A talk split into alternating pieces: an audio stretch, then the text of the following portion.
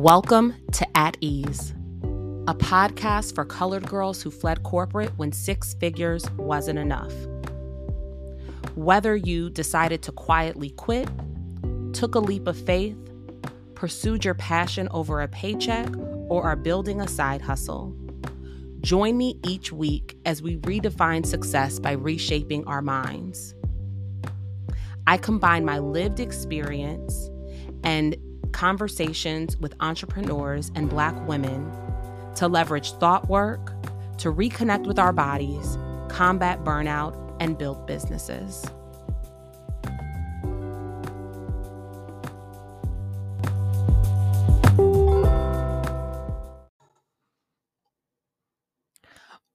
Welcome to season one, episode two of At Ease for colored girls who fled corporate when six figures wasn't enough.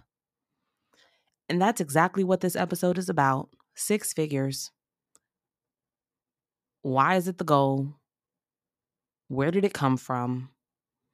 And not just about the six figures, but where do our arbitrary goals come from anyway?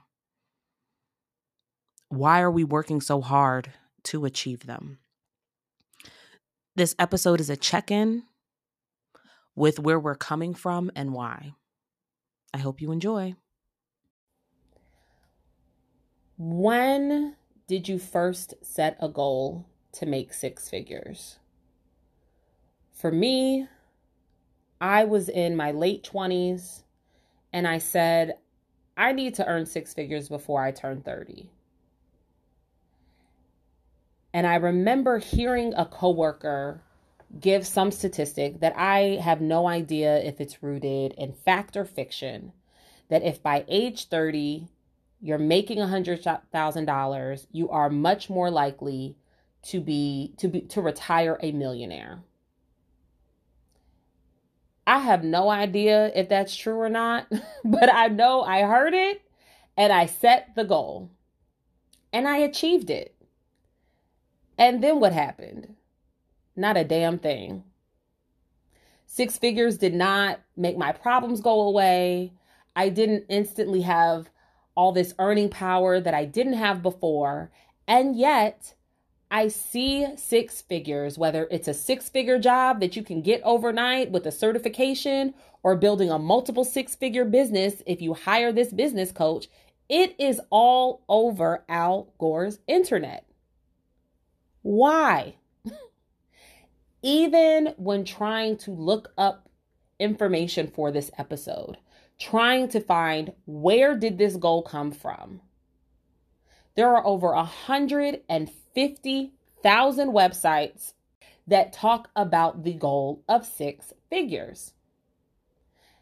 And I'm reading this and I'm like, do people know that $100,000 and $999,999 are both six figures? And if it is the goal, and I'm not hating, right? If you want to make six figures, cool. If you want to make seven or eight, because I'm seeing that a lot now too, get the bag and ask yourself why. Why is this the goal? Why is this the goal? And what could striving for this goal cost me? So I did find something on the origination, if you will, of the goal of six figures. And from what I can tell, it goes back to what was called the golden age of capitalism. This is the time period right after World War II, from around 1945 ish to the early 70s.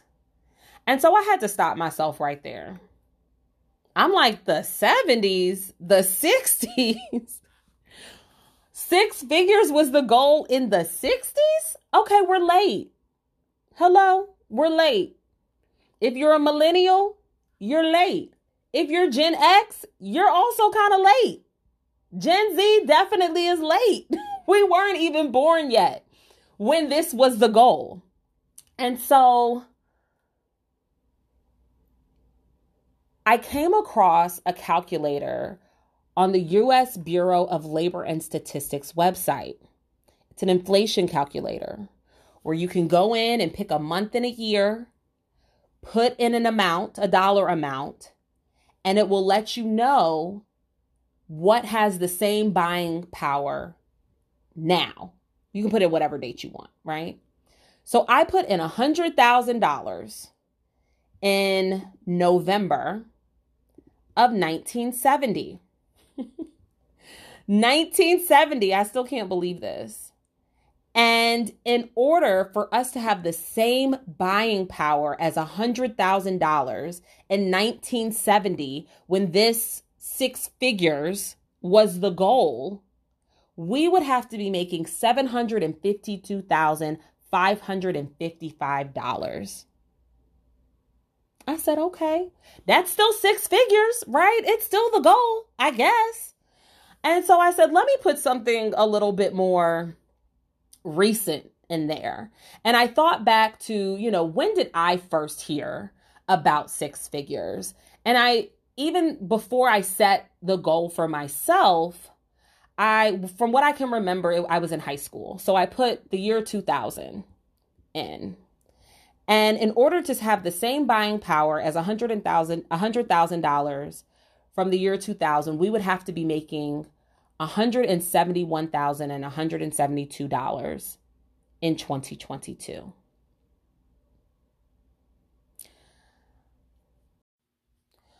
When I take on a new client as a fractional um, operations officer, one of the very first things that I do is an operations review. It's a deep dive into the organization, the people, the functions, the jobs, so I can jump in and get in where I fit in. And without a doubt, whether I'm looking at the strategic plan, uh, the annual, quarterly plan, whatever it is, however it's broken down, there is always a revenue goal. And so it might look like something like I made half a million last year. This year we want to make 800,000. I made three quarters of a million last year. This year, we want to break seven figures. And my very next question is always why? Why is this the goal? How did you choose these numbers? What is this based on? And how does this forward not just the finances, but how does it forward the organization? How does it forward the people? How does it literally call us forward? and I typically hear crickets. No one jumps up and says or is able to articulate what the money is going to be able to do for them and really give me any meaning as to why their goal is the goal. It's as if we've been sold this dream and no one questions it. No one questions it. And I ask why because money is never actually really the goal. Do you want to take a trip? Do you want to take a nap? Do you want to leave something and some impact for future generations? Like, what's the real goal behind the number? Because, in addition to the six figure goals, I also now see these goals of making more and working less, right? Which is great, right? But if you want to take naps, I'm not going to support goals that will have you working around the clock and stressed out. If you're unwilling to trust and let go of work, I'm not going to support you in setting goals that don't have you trusting and letting go. More is not always better. Quantity does not always have to trump quality.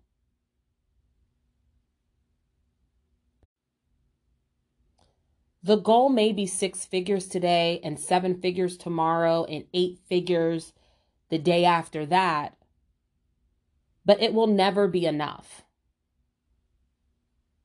There is no number that is going to solve all of your problems. There is no number that, no number, no amount of money, no amount of degrees, no amount of power or status or material belongings that is going to be the end all the end all be all. How do I know? Because we do it in every area of our life. 10, 15 years ago, for me, it would have been weight. When I reach this point on the scale, I'll do X. When I reach this amount of money, I'm going to do whatever. When I get the man, when I get the job, when I buy the house. Why not do those things now? You can choose in any given moment joy. You can choose peace. You can choose happiness. It is all accessible to you in this moment. And if you are not actively choosing it now, you will not actively choose it when you reach whatever this magical monetary goal is.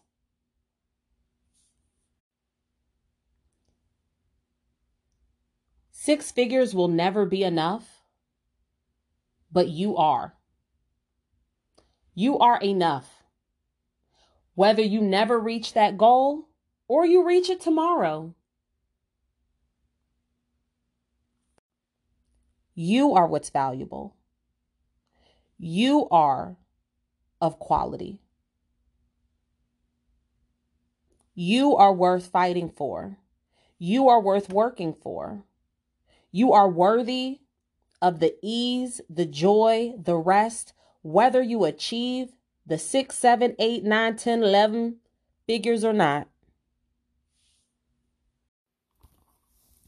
And what I find is that what people actually want is to feel worthy, to feel loved, to feel successful, whatever that means, to have a sense of pride, to make impact. It's never actually about money, it's about a feeling. And we're so disconnected from our feelings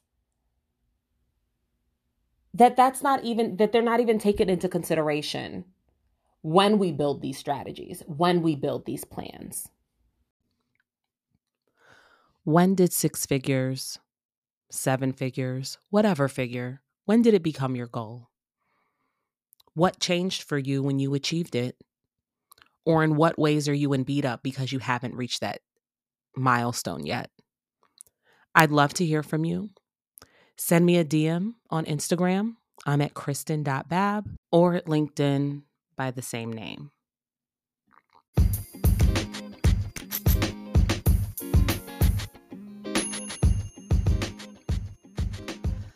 I hope you enjoyed the episode. If you like what you hear, please leave me a five star review and share with a friend. I hope to see you back here next week for another episode. And until then, at ease.